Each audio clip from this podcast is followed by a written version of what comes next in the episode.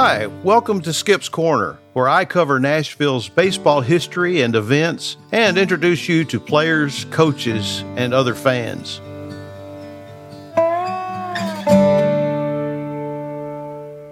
I'm not sure that I have ever been more honored to be in an organization than I have as a member of the Nashville Old Timers Baseball Association. You've probably heard of it. You know that we raise lots of money at our annual golf tournament and at our banquet each year. We give our golf tournament money away in the form of scholarships. And our money raised after expenses are paid at our banquet, we hold on to that for clubs and amateur leagues and teams and ballparks that may need some help rebuilding a dugout due to a storm or something like that. But what you may not know is we have a great history in Nashville, and it all started with a man named Warhorse Rogers, Harry Warhorse Rogers. And I asked one of his family members why the name Warhorse, and they thought that it was because he was known for charging ahead. And undoubtedly, he was a go getter. He was an amateur baseball man, and he loved the Nashville professional baseball team, the Vols. And I know he came up with the idea for the Old Timers Baseball Association back in 1938.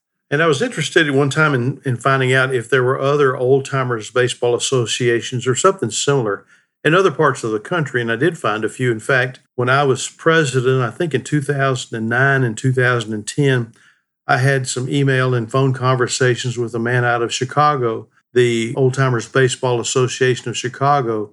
It had most of its members as ex Chicago White Sox and ex Chicago Cubs players, and they would get together on a regular basis at a restaurant and have dinner and maybe a speaker and talk about the old days, I'm sure, like we do today.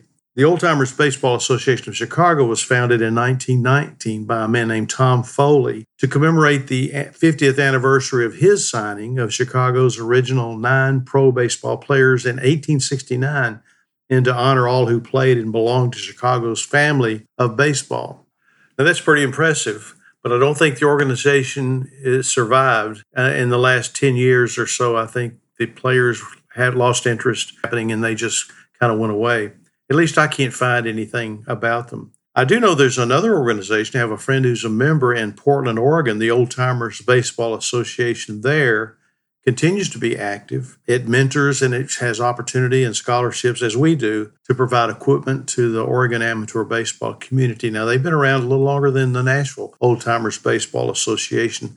They claim to be organized in 1933. And there's one in Minnesota. The Baseball Old Timers Hot Stove League was founded in 1939 by 14 members of the New York Yankees farm system who lived in St. Paul. And they wanted to keep their interest in baseball alive during the off season, and they continue to hold their meetings regularly and continue to do so. That one is still active. Then I found an interesting one that in 1959, a man named Walter Wright, who had formerly pitched for the New Orleans Black Pelicans, founded the New Orleans Old Timers Baseball Club. Now, I can't find that they had any meetings. I just can find that a lot of their memorabilia, pictures, and documents and so forth has been donated to a museum there, I believe, or a library maybe. But let's get back to Harry Warhorse Rogers. As I said, he was a go getter. He was a guy that enjoyed amateur baseball. He enjoyed supporting baseball. He grew up on the Nashville Sandlots, became an outstanding player and manager.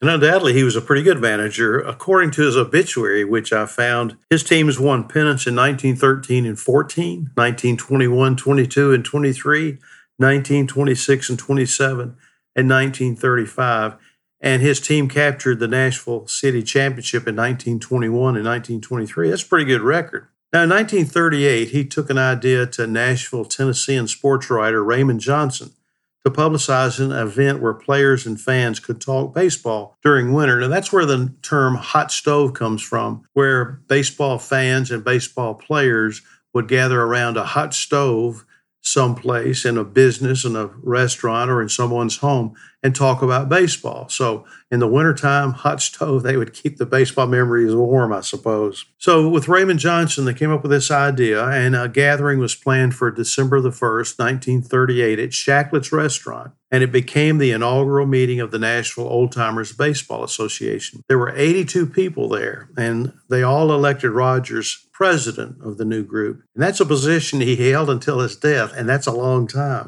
Early banquets were just strictly social gatherings.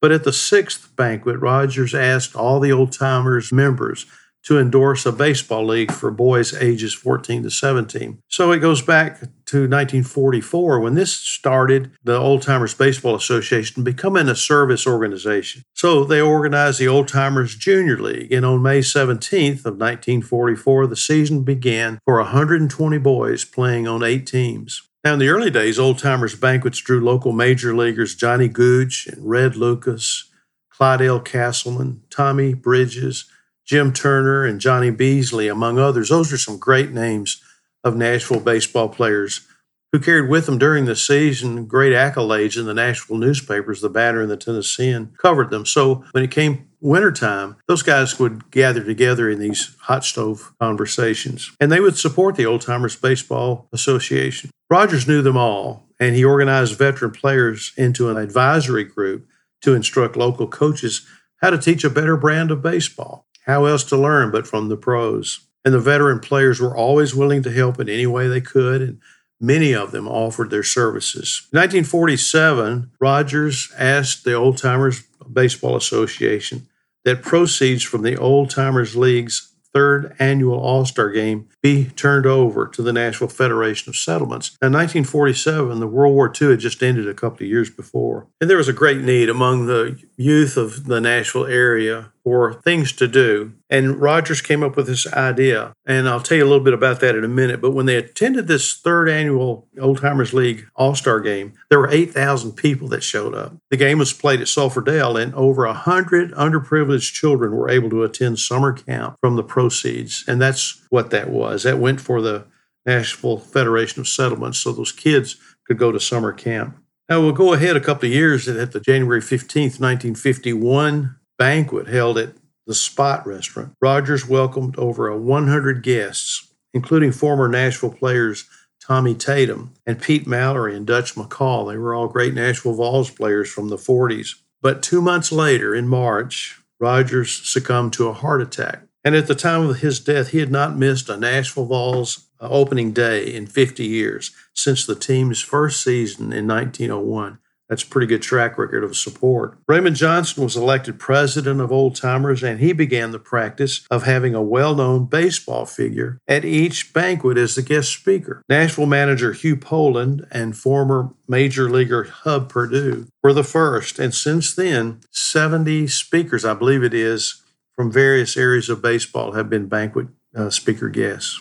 And among them are George Steinbrenner, Fergie Jenkins, Bob Feller, Harmon Killebrew, Tim Corbin, Sonny Gray, Tommy Lasorda, Buck O'Neil, Marty Brennaman, and most recently, Tommy John. Now, that's not all that we do is have a banquet, have a golf tournament. In 1990, the organization took over maintenance of Shelby Park number one, and now the Old Timers Baseball Complex is a destination for teams from around the world. And in 1999, the Old Timers presented scholarships of $2,000 each to four deserving high school senior baseball players. Since then, over $625,000 has been awarded in 23 years, and over $200,000 has been provided for local amateur programs since 2014 from banquet profits and donations. Farrell Owens was one of the great old timers members because he would, uh, I always called him the eyes and ears of old timers baseball. He knew everybody, he knew all the players. He kept up with amateur games and tournaments going on.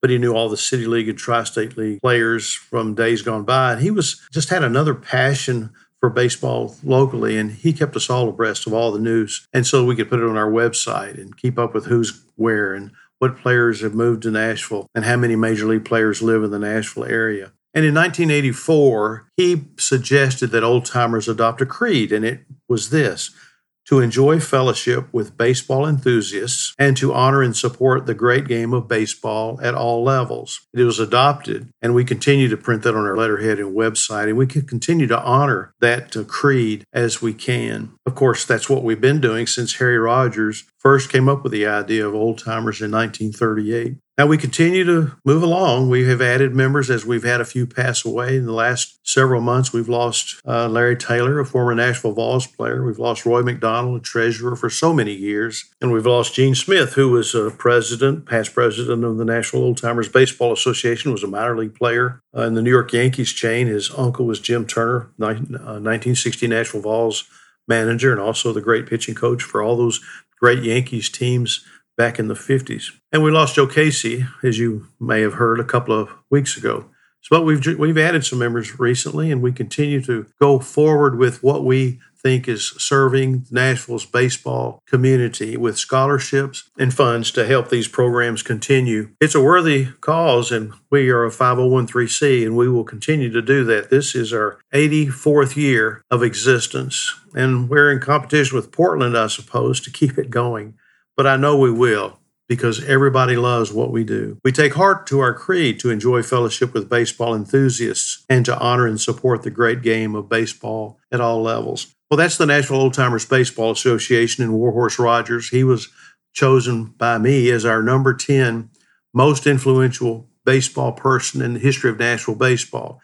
And you can see as the Old Timers Baseball Association has continued for all those years, it provided a foundation back in 1938 with he, when he came up with the idea. And just in a few years, started raising money by providing funds for baseball players to continue to play baseball. And that is what we're all about.